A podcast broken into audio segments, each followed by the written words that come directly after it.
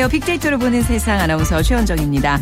자, 기온이 갑작스럽게 올라가면서 뭐 어제는 거의 초여름 날씨를 보이더라고요. 꽃들도 이제 일찌감치 꽃망울을 터트리고 있는데요. 하지만 아름다운 꽃길 아래에서 아 우울해하는 이런 분들 계실까요? 실제로 우리나라 성인 6명 중 1명꼴로 우울증을 앓고 있다고 합니다. 생각보다 꽤 높은 수치죠. 계절은 겨울을 지나 주변은 화창한 분위기가 이어지다 보니까 봄철에 상대적으로 우울한 증세가 깊어질 수 있다는 건데요. 자, 마음의 감기라 불리는 우울증. 이 우울증 없애는 비법 알려드리겠습니다. 어, 대추차와 생강차가 우울한 기분에 좀 좋고요. 또 고등어와 연어 등 오메가3 지방산이 많은 생선도 감정 조절 호르몬을 분비시켜 우울증 예방에 좋다고 합니다. 또 제철 봄나물인 달래도 비타민C가 많아서 좋습니다. 아, 이거 내가 좋아하는 음식들인데 하는 분들 많으시죠? 자, 오늘은 가뭄을 해소시켜줄 반가운 비 소식도 있으니까요. 조금 있으면 점심시간, 뭐, 달래 된장국에 생선조림, 이런 거 좀 당기지 않으시나요? 후식으로 따뜻한 생강차까지 한잔하시면 더욱 좋겠네요. 자, 오늘 빅데이터로 보는 세상 적정 투자 성공 창업에서는 커피숍 창업에 대해서 준비하고 있고요. 앱 속으로 들어온 빅데이터 날씨 정보 앱에 대해서 소개해 드리겠습니다. 자, 그리고 여러분들과 함께 만들어가는 방송 궁금증 또 의견 저희 빅데이터로 보는 세상으로 문자 보내 주시기 바랍니다. 휴대 전화 문자 메시지 지역 번호 없이 샵 9730, 샵 9730입니다. 짧은 글 50원, 긴 글 100원의 정보 이용료가 부과되고요. KBS 어플리케이션 콩, KONG를 다운 받으셔서 생방송도 듣고 무료로 문자 참여하실 수 있습니다.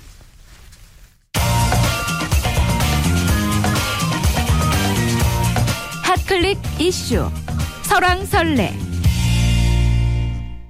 네, 화제 이슈들을 빅데이터로 분석해보는 시간 위키프레스의 정영진 편집장 모셨습니다. 안녕하세요. 네, 안녕하세요. 네. 정영진입니다. 아, 오늘 이렇게 목이 칼칼하죠. 오늘 미세먼지 있나요? 맞습니다. 지금 네. 아, 첫 번째 키워드로 소개해드릴 게 바로 미세먼지였는데 네. 아, 그만큼 지금 뭐 상당히 공기가 좀 안 좋은 모양이에요. 네. 그래서 이 미세먼지에 대한 관심들이 상당히 좀 많으신 것 같고 그래서 목 관리 예, 잘 네, 하셔야. 되겠고 정동영 출마 아, 역시 뭐 많은 관심 받고 있습니다.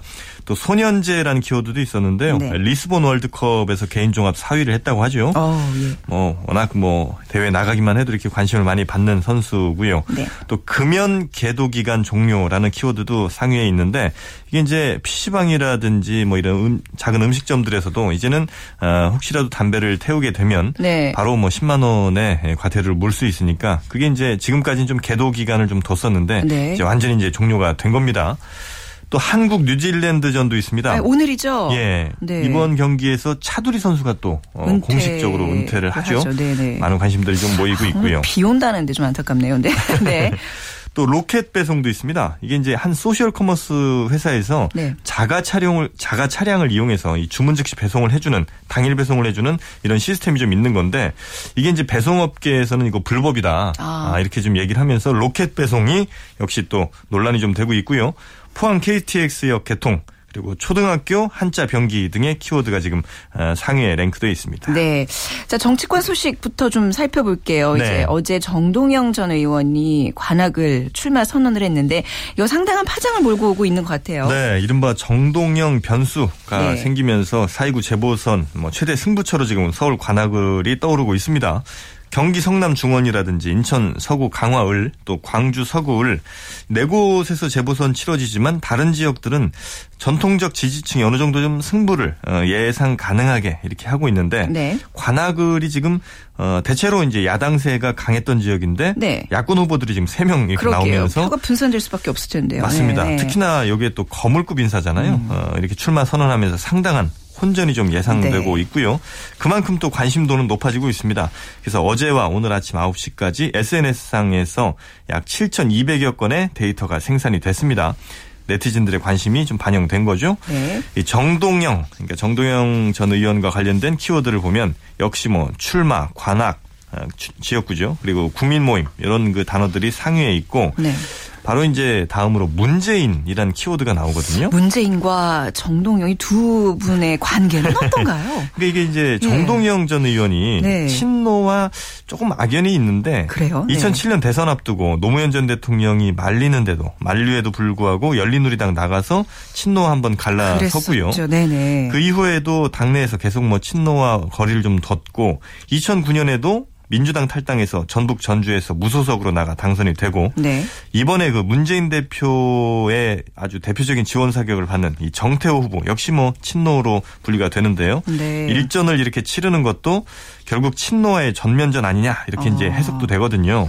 이런 상황들이 아마도 이 문재인 대표를 어, 정동영 키워드와 함께 관련한 상위에 랭크하게 만든 게 아닌가 싶습니다. 네티즌들의 이번 그 정동현 전 의원의 출마에 대해서 어떤 평가를 내릴지 좀 궁금한데요. 네, 일단 뭐 부정적 여론, 긍정적 여론이 대립하고 있습니다만 네. 어, 양으로 보자면 부정적 여론이 조금 더 많긴 한 것 같습니다. 네. 예, 먼저 감성어 분석 결과를 좀 보니까 뭐 불만이라든지 비판, 비난, 밀리다, 무너지다, 의문스럽다, 우려 이런 등의 단어가 있는데 이게 결국은 출마에 대한 불만, 결국은 여권 후보에게 밀리게 되는 결과밖에 더 보겠느냐 이런 뜻이죠. 네. 또 출마 의도가 의문스럽다. 역시 뭐 같은 맥락인 것 같고요. 이런 의견들이 불만 쪽 의견의 다수를 좀 차지했고 반면에 긍정적 의견이라고 하면 뭐 희망, 믿는다. 또 무기력한 이건 이제 무기력한 야권을 이제 에, 비판하는 거니까 네. 이것도 긍정적으로 볼 수 있고요. 또 진정성, 응원, 뭐 독자적 이런 등의 단어가 긍정적 단어들로 분류가 됩니다. 네. 그러니까 지금 야당의 무기력한 모습에 좀 실망을 했으니까 새 희망을 보여달라 이런 뜻인 것 같고요. 또 이게 아주 어려운 선거판이기 때문에 여기에 뛰어든 것 자체가 진정성이 보인다 이런 의견도 좀 있습니다. 아, 여기서 진정성을 보시는 분들도 있군요. 네. 이 몇몇 원문들 좀 살펴보면요. 그러니까 정동영을 야권 분열주의자라고 몰아붙이기 전에 네. 130석 야당, 이 제대로 된 야당 역할을 했는지 한번 자문해봐라. 그리고 야권 재편과 정권, 정권 교체의 시발점이다. 네. 아, 이런 이제 의견들, 그러니까 기존 정치권, 특히 이제 야당을 비판하는 목소리가 주로 이 정전 의원의 지지 목소리와 좀 아. 겹치는 부분이 많았고요. 야당을 심판해야 된다는 의견들의 어떤 그 같은 맥락이겠군요. 그렇습니다. 네네. 어, 반면에 네. 회사가 어려워졌다고 짐 싸서 나가는 직원이면 어딜 가도 마찬가지다. 또 사라지기 위해서 안간힘을 쓰는 정동영의 등이 보인다. 네. 뭐 지옥으로 가는 기차를 탄 것이다. 이렇게 좀 과한 표현들도 좀 있었는데요. 네. 이 정전 의원에 대한 비판은 주로 어, 어떤 처신 쪽 또 개인 쪽으로 무게중심이 쏠렸고 긍정은 야당 비판 쪽으로 좀 무게중심이 아. 쏠리는 이런 이제 양상을 보여주고 있습니다. 한때 대선 후보였잖아요. 래서 그렇죠. 더욱더 이 정전 의원에 대한 관심이 쏠릴 수밖에 없는데 아 정말 이 사이고 보선 재보선 어떻게 될지 진짜 궁금해집니다. 네. 네. 자 그리고 초등학교 교과서에서 다시 한자를 볼 수 있을지도 모른다는 소식이 있던데 이 소식은 뭐죠? 네. 어, 과거에는 이제 한자가 교과서에 있었죠. 같이 이제 병기가 돼 있었는데 네. 이게 이제 1971년 모두 사라졌었거든요. 그러니까 이제 저희 세대만 해도 한자.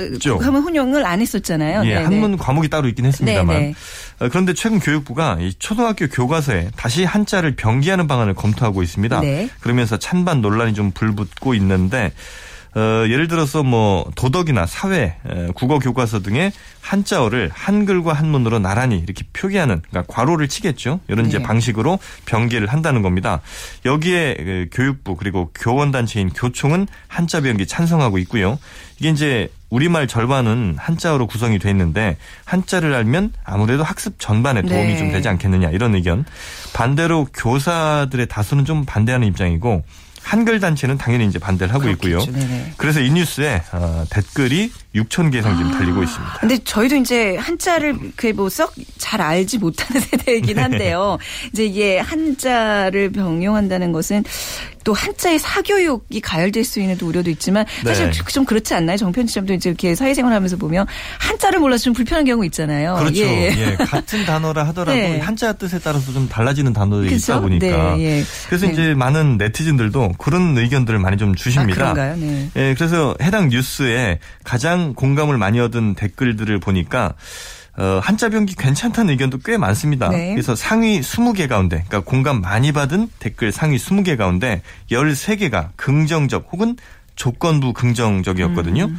그러니까 예를 들면 이런 겁니다. 있어서 나쁠 게 없다. 그러니까 시험에만 안 나오고 단순 병기라면 네. 아무 문제 없는 것 같다. 아, 시험만 안 나오면 좋죠. 근데 그렇죠. 그게 되나요? 네. 어, 그리고 이제 요즘에는 단어 어원을 네. 모르니까 무슨 아예. 의도로 그 단어를 말하는지 모르는 사람들이 정말 많은데 그래서 이런 부분적인 한자 교육을 찬성한다는 의견들 있습니다. 예를 들면 이런 거죠. 그 무난하다를 쓸때 네. 요즘 무난 문 안하다로 쓰는 분들 아, 많거든요. 네네네. 그래서 이런 게 결국은 한자 교육이 부족해서 이런 것 되는 건. 아니냐. 예, 예, 이런 예. 의견도 좀 있고요. 네.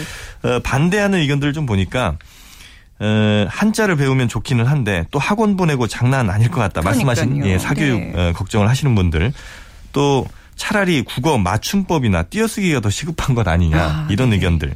또 그렇게 따지면 그러니까 어원이 중요하다 이렇게 따지면 영어권에서는 라틴어가 필수 과목이고 라틴어를 변기해야 되느냐 네. 이런 의견도 또 있습니다. 또 초등학교 때부터 한자를 배우면 이거 수학 포기자처럼 국포자, 그러니까 국어 포기자도 생길 것 같다. 이런 걱정들도 있었는데 음. 예.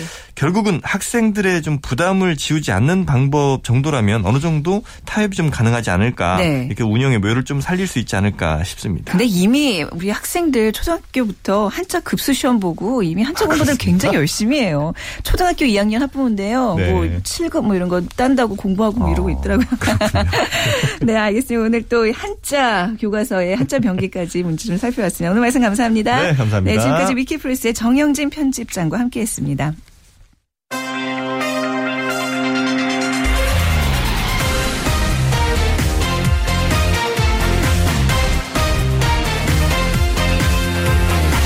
절대 손해보지 않는 소상공인들의 투자 전략. 적정 투자 성공 창업. 네, social 분석을 통한 소상공인 투자 전략을 소개하는 시간 적정 투자 성공 창업. 자, 오늘 창업 컨설턴트 창업피아의 이용구 대표와 함께 하겠습니다. 안녕하세요. 네, 안녕하세요. 네. 뭐 그래도 오늘 덕분에 커피와 관련된 이야기 한다고 이제 커피 한 잔 이렇게 사주셨어요. 감사합니다. 따뜻하게 마음 편안하게 이제 이렇게 오늘 대화를 네. 나누게 될 것 같은데요. 자, 요즘에는 이렇게 누군가 좀 어색하거나 아니 뭐 어색하지 않더라도 뭐 네. 음. 꼭 식사 후에 뭐 중간에 뭐 얘기할 거리 있으면 커피 한 잔 놓고 얘기하는 게 너무 기본이 됐어요. 우리가 언제부터 이렇게 커피에 열광하게 된 걸까요?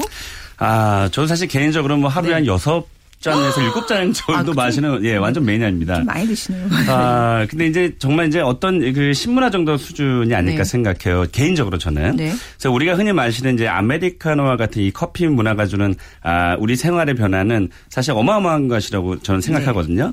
어, 저희조차도 지금 어, 커피 한 잔 이렇게 테이블 두고 진행을 하고 있지 않습니까? 네. 그래서 이 한 잔의 커피가 현대인들을 더욱 여유롭게 해주고 어, 또 생활을 세련되게 해주는 역할도 네. 생각합니다. 근데 이제 1999년도에 어, 이제 미국의 스타벅스가 네. 이제 서울의 이대 앞에 이제 음. 자리를 틀어 앉으면서 어, 우리의 커피 문화가 완전히 뒤바뀌게 되는 이제 계기를 어, 마, 어, 만들어줬습니다. 네, 그때만 해도 이제 이런 뭐 S 어떤 커피를 먹게 되면 뭐 음. 된장녀라는 그런 용어까지 신조까지 나올 정도로 네. 과소비 일종의 네. 이런 거에 이제 어떤 현상이라고 봤는데 요즘은 뭐 전혀 그런 추세가 아닌 이제 것 그런 같아요. 게 이제 예. 예, 들어갔죠. 네. 실제로 소비가 굉장히 많이 늘어나고 있는 추세죠. 네, 지난해 20살 이상의 이제 국내 성인 1인당 마신 커피가 어 341잔에 달한다는 이제 네. 분석 결과도 나왔습니다. 이게 이제 전년 298잔 대비해서 무려 14.4%가 늘어난 수- 수치인데요. 어, 이 수치는 이제 계속해서 매년 어, 늘어나고 있는 추세입니다. 어, 커피 수입 규- 규모도 같은 기간에 이제 6억 달러에 육박할 정도로 급행장했는데요. 지난 10년 동안 연평균 성장한 커피 수입 수입 규모가 네. 15.3%로 어, 수입의 기준으로 볼 때는 무려 3.6배나 커진 규모입니다. 네. 자, 지난 10년 동안 커피 시장이 급팽창했다. 뭐 이건 이제 모든 사람들이 다 이제 주제하고 있는 사실인데. 네. 자, 그래도 이제 창업과 관련돼서 고민하시는 분들 커피, 커피 전부터 좀 생각을 하시는 것 같아요. 네네. 왜 이렇게들 커피 전문점을 선호하시는 거라고 보세요? 어, 개인적으로 이제 저희 컨설팅사에 네. 문의하시는 분의 한 70에서 80%가 예, 커피 전문점 7, 80% 창업을 나요? 네, 선호하고 있습니다. 네. 어, 근데 이 커피 전문점 선호하신 분들의 공통점이 있어요. 네. 그러니까 첫 번째는 어, 일단 내가 커피를 좋아하니까 네. 다른 사람들도 커피를 좋아할 것이다라는 생각이 있고요. 어, 두 번째는 일단 운영이 간편하다는 점이에요. 네. 그러니까 아, 이제 술이나 이제 밥을 파는 것보다는 훨씬 좀 쉬울 것이라고 좀 네. 생각이 들거든요. 그래서 어, 운영하기 쉽다는 이런 장점. 그리고 세 번째는 일단 남에게 명함을 주기가 좋다. 아. 그러니까 밥집이나 술집보다 커피. 전문점의 명함, 네, 카페 명함을 주는 것이 훨씬 더 어, 좋다라고. 이제 판단하시는 경우가 좀 많은 것 같아요. 네, 네. 네, 이쪽 커피 전문점은 프랜차이즈점들이 많잖아요. 네. 자, 어떤 브랜드를 어떻게 선택하는 게 중요할까 이것도 좀 고민이실 것 같은데 뭐 요령이 있어요? 어, 이것은 이제 방송에서 이제 뭐 아마 네. 자주 나왔던 얘기 같은데요. 네. 일단 공정거래위원회의 가맹거래 에, 사이트라는 에, 게 있어요. 어, 이 사이트에 들어가면 우리나라 프랜차이즈 커피 전문점의 거의 모든 정보들이 나옵니다. 네. 여기 보시면 어 그 가맹점 증가율이라든지 뭐 해지율 이런 아주 디테일한 정보들이 나오는데요. 네. 어 저희가 이 국내 커피 프랜차이즈 중에서 인기 있는 14개 브랜드를 한번 저희가 분석을 좀 해봤어요. 그런데 재밌는 것은 어, 이 중 이제 가맹 해지율이 전년 대비에 높아진 것이 다섯 개 업체가 나왔고요.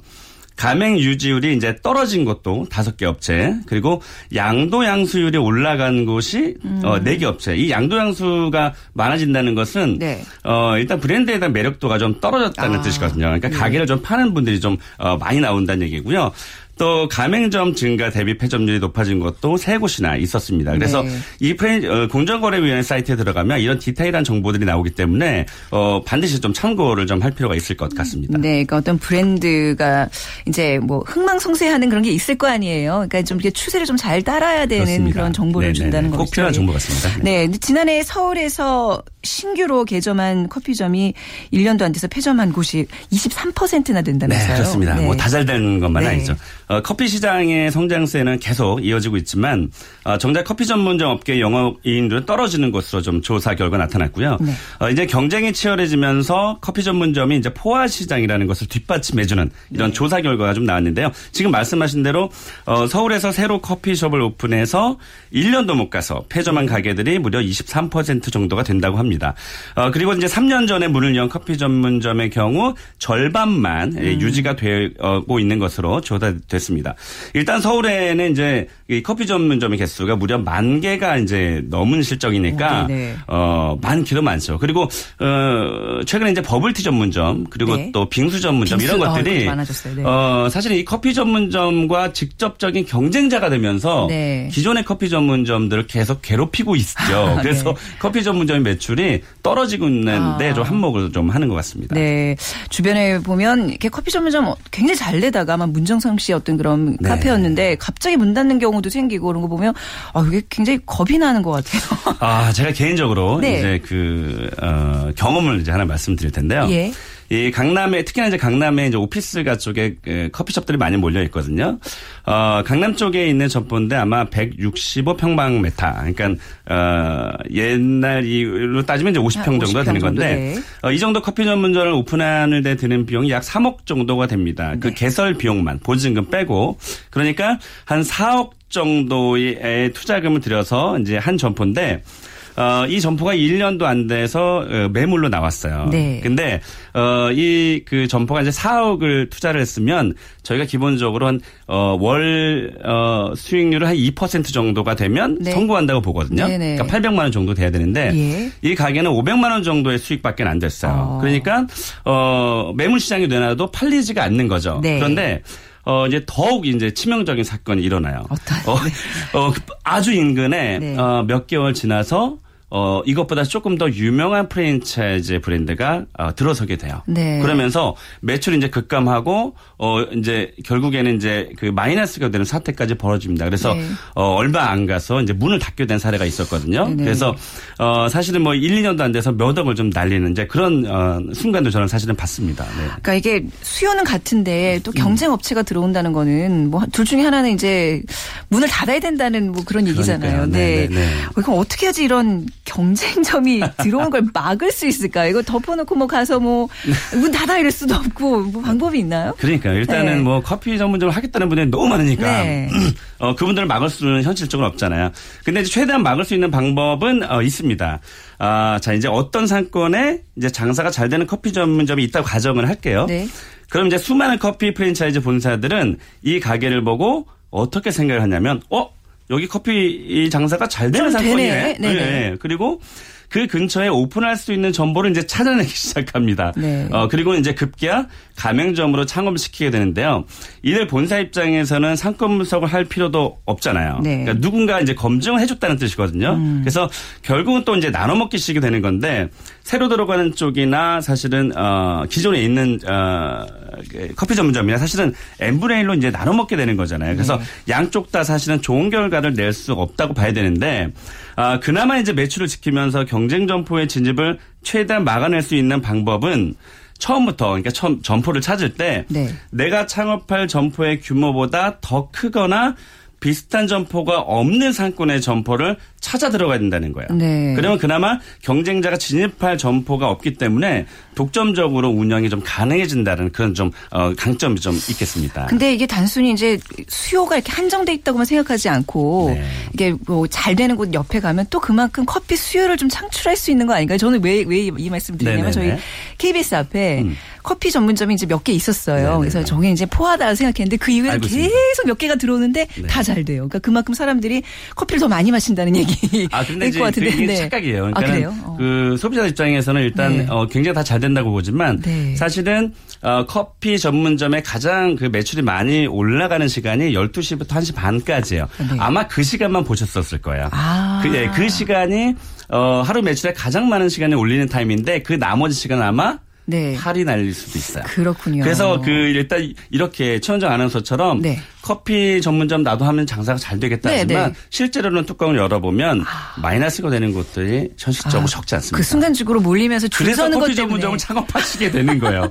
조심하셔야 됩니다. 그렇군요. 아니 커피 네. 전문점의 수익률도 좀 궁금한데 한 어느 어느 정도 돼요? 어, 커피 전문점의 이제 수익률의 공식이 있어요. 네. 아, 그러니까 프랜차이즈 창업이 요즘 많으니까 그런 예를 들어볼게요. 네. 그러니까 재료비가 약 30% 정도를 차지하고요. 임대료와 인건비가 약 35% 정도. 그럼 이제 이게 합치면 65% 정도 되죠. 여기에다가 이제 카드 수수료, 음. 또 전기료, 수도료, 이제 각종 공과금 같은 것과 기타 잡비 한 10% 정도 이제 비용이 발생되면 네. 75% 정도의 비용이 이제 소요가 됩니다. 그래서 25% 그러니까 매출의 25% 정도가 수익률을 보시면 되고요.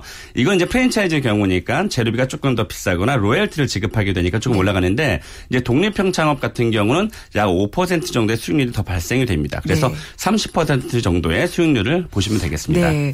시간이 많이 지나서 딱 질문 하나만 더 드리고 네, 마무리할게요. 해드리고 싶은 예. 얘기가 너무 많은데. 커피 전문점 지금 해야 될까요? 말아야 될까요? 어, 사실은 시대적으로 커피 전문점 해도 네. 괜찮습니다. 아. 다만, 아, 일단은 어, 경쟁 점포들이 사실 굉장히 많기 때문에 네. 일단 저희가 이제 3C라고 하잖아요. 마케팅에서 고객 분석하고 또 자기도 좀 분석하고 경쟁 점포를 좀 분석하는 그런 어, 분석을 통해서 출점 전략을 짜는 좀 어, 지혜가 좀 필요할 것 같고요. 네. 어, 그리고 이제 프랜차이즈로 창업하시려면 어, 커피 이외에 커피만 가지고 승부하기는 사실 힘들거든요. 네. 그 강력한 사이드 메뉴가 어, 있는 곳을 선택하는 것이 굉장히 좋습니다. 네. 왜냐하면 이제 커피의 질은 대동소이하기 때문에 이제 사이드 메뉴 이제 이런 것들 잘 갖춰져 있는 프랜차이즈 브랜드를 선택하시는 것이 유리하다고 보겠습니다. 네, 저희 문자 메시지로 어떤 네. 분께서 은퇴 후에 직업으로 지금 커피 전문점 생각하고 있는데 제일 중요하게 생각돼야 하는 게 뭔지 궁금하다고 하셨는데 오늘 좀 듣고 답을 얻으셨을지도 모르고 더 궁금한 점 있으시면 또 남겨주세요. 저희가 네, 다음 네, 시간을. 이용해서 답변 드리도록 하겠습니다. 오늘 네. 말씀 감사합니다. 네, 고맙습니다. 네, 지금까지 창업 컨설턴트 창업피아의 이홍구 대표와 함께했습니다.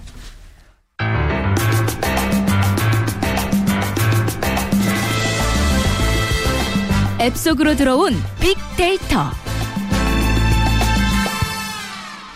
자, 빅데이터를 활용한 다양한 애플리케이션 소개해드리는 시간입니다. 뉴스 익스피리언스 랩의 정진영 디렉터와 함께합니다. 안녕하세요. 안녕하세요. 네.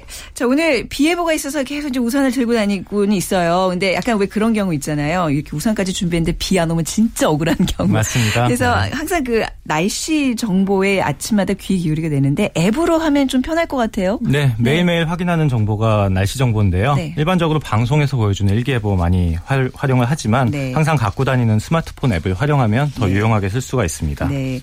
자, 제 주변에도 이제 스마트폰으로 날씨 확인하는 사람들 많이 볼 수 있는데 어, 어떤 앱들을 좀 주로 이용하는지 소개해 주시죠. 네, 앱스토어에 날씨라는 키워드를 검색하면 수백 개의 앱이 등장을 합니다. 네. 왜냐하면 날씨 정보가 공공 빅데이터로 분류돼서 아, 기본적으로 그렇죠. 누구나 사용할 수 있기 때문인데요. 네. 이렇게 공개된 데이터를 활용해서 다양한 날씨 앱을 개발을 하는 것이죠. 네. 어, 이 중에 어, 가장 많이 사용하는 앱을 중심으로 기능을 소개해 드리겠습니다. 네. 우선 종합 정보를 제공하는 원기 날씨라는 앱입니다. 원기가 무슨 영어 이름 무슨 뜻이에요? 원기요? 저도 굉장히 궁금했는데요. 네. 앱을 개발한 사람의 이름이 최원기 씨라고 해요.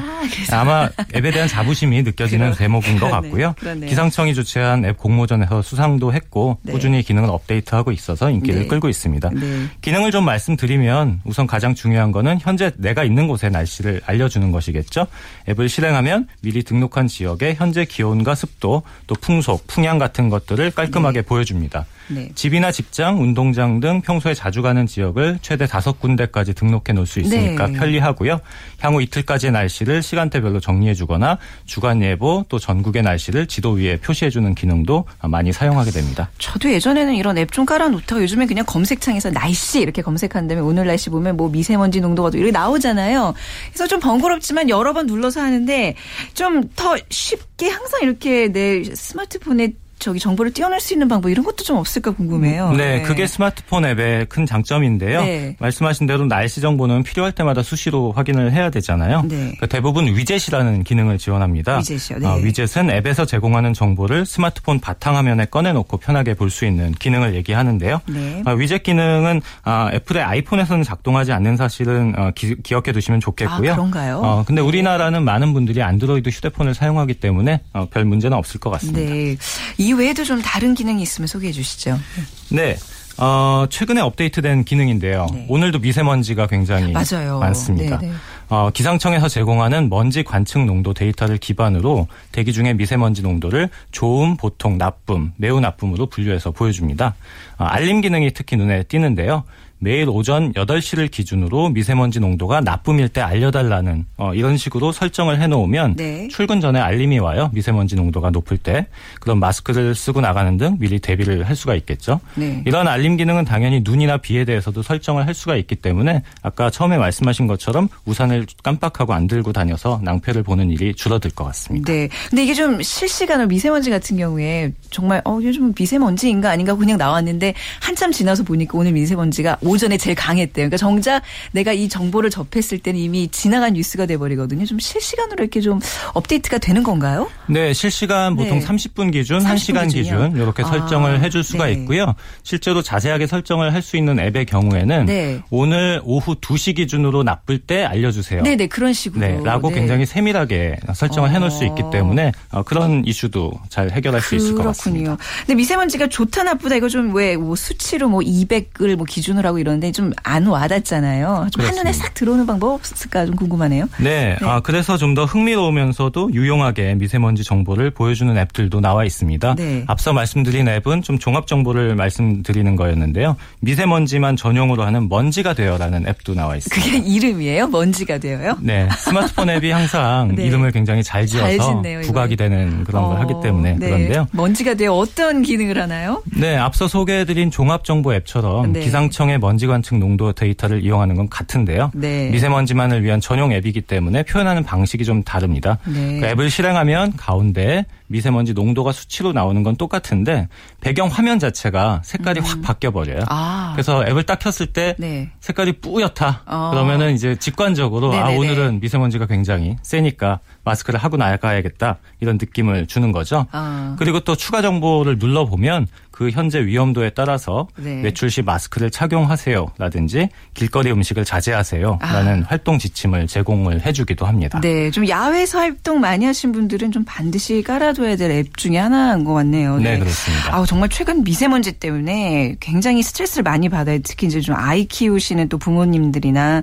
또 밖에서 일하시는 분들, 뭐 우리 대다수 국민이 이제 미세먼지에 되게 좀 민감하다고 볼 수 있을 텐데 뭐 오늘 좋은 정보네요. 그리고 또 기상 정보를 활용한 또 다른 앱이 있다면 좀 추가로 소개해 주시겠습니까? 네, 여성분들이 따가운 햇살에 굉장히 민감하실 민감하죠. 텐데요. 네. 피부가 손상되니까. 맞습니다. 네. 예.